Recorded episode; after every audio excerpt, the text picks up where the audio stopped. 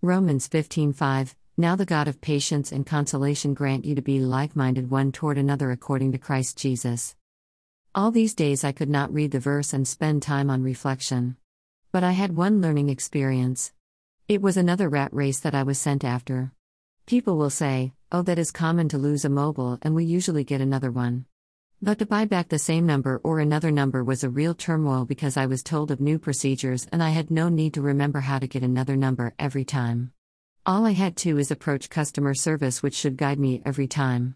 I have no guilt in not remembering the protocol. And it was a rat race only to get the protocol to find out how to get another number. I know they were doing this to me from their mere stare at me on entering their shop. And, there was reluctance to help. Why does she need it? And I had to accept talking to someone that without a phone you can do nothing these days to get it back. If not, I will not be allowed to have it. Deprivation.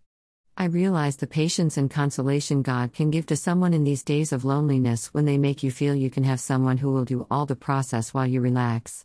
But I prefer not getting dependent on someone, though I don't mind depending on someone if they are as much as my father is to me to do it for me. But my father never does anything for me. After age, I had to even pay my own bills at school.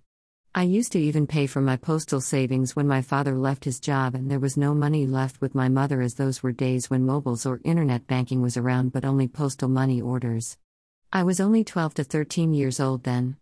Then I decided that though I was vexed, frustrated, and wanted to yell out to the whole world why the bloody hell you all are out of your mind thinking about wretched women folks and their men making people go on a rat race making life miserable for everyone by having fun over a brutal inhumane technology that let you speak others thoughts and more. I decided to be in like-minded with christ that kept me grounded that i will make others grounded to do the job for me.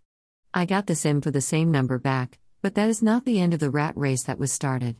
It has to be ended to the gross root cause that started it such that it will never happen again Dear Lord, Almighty, bless this day and the days to come. Bless all those who wish me well, those who don't accept to treat me inhumanely, and those who want me to live a good life. Bless my enemies to stay away and not know me so that they will not earn your wrath against them. Fill our daily plates in abundance that we may never run out of but be able to help others. Provide us with long lasting, good, and safe roofs and clothing. Thank you for what you have provided today. Deliver us from all evils, specifically, that are of this day. Touch us with your healing hand so that we may remain in good health. Make way for us and show us the way to your blessedness so that we may lead our lives in peace, joy, love, hope, faith, goodness, prosperity, praise, and worship, exemplifying your glory for a victorious life on this earth. Amen.